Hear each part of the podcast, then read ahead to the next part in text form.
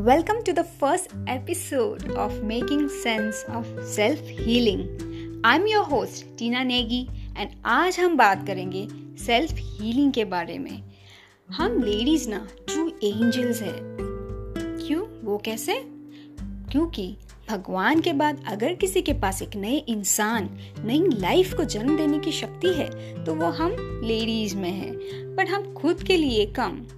कम क्या? बिल्कुल ही नहीं सोचते हैं। इतनी बड़ी पावर होने के बावजूद। लेकिन वो कहते हैं ना, दूसरों की सहायता करने से पहले खुद की सहायता करना बहुत ज़रूरी है। देना बहुत अच्छा है एंड देना ज़रूरी भी है, क्योंकि जो हम देते हैं, वही वापस आता है। ये तो कर्मा का लॉ है। बट पहले खुद को देना है, देन दूसरों को। अगर सिर्फ़ देते जाते हैं तो खाली हो जाते हैं तो टेन परसेंट खुद को भी देना है। अगर रेस्पेक्ट चाहते हो तो दूसरों को देने से पहले खुद को भी देना है।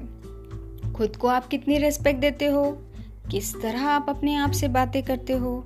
Hi beautiful hello angel you are so smart you are so beautiful I like you I love you क्या इस तरह आप अपने आप से बात करती हो? जब आईना देखती हो? ओहो, आईना ही नहीं देखती। टाइम ही नहीं मिलता। जब दूसरे उदास होते हैं तो उनको तो बड़ा समझाती हो। उनकी तो बड़ी तारीफ़ करती हो। कहती हो, अरे दिल छोटा मत करो। आप कितनी स्मार्ट हो, इंटेलिजेंट हो, इतना अच्छा सब संभाल लेती हो, इतना अच्छा आपका स्वभाव है। इस तरह उनकी तारीफ़ करती हो एंड उनका दिल बहलाती हो। पर जब खुद उदास होती हो, तब दोस्त ढूंढती हो। बट जानती हो ना everybody is busy in their own life and उनकी अपनी प्रॉब्लम्स है और उनकी प्रॉब्लम्स क्यों बढ़ाए? तो क्यों ना हम जब दोस्तों को कॉल करें तो पॉजिटिविटी वाले बातें हो सक्सेस वाली बातें हो, हमने क्या नया सीखा, हम क्या नया कर रहे हैं, ऐसी सारी बातें हो, कितना अच्छा होगा। सो so, इसे ही कहते हैं सेल्फ हीलिंग जब हम कुछ नया करते हैं खुद के बारे में सोचते हैं। सेल्फ लव सेल्फिश होना नहीं होता है। सेल्फ लव मतलब पहले खुद को भरना देन दूसरों की सर्विस करना।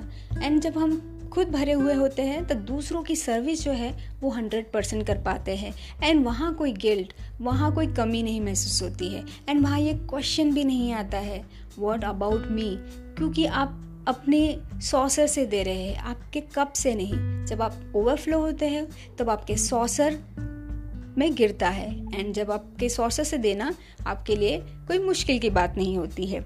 सो so, तो चले दूसरों की ना सोचकर पहले खुद की सोचे एंड जब हम प्यार, विश्वास रेस्पेक्ट से भरे रहेंगे तो क्यों हमें किसी और से मांगने की ज़रूरत पड़े? एंड हमेशा दूसरों को भी शेयर करते रहे।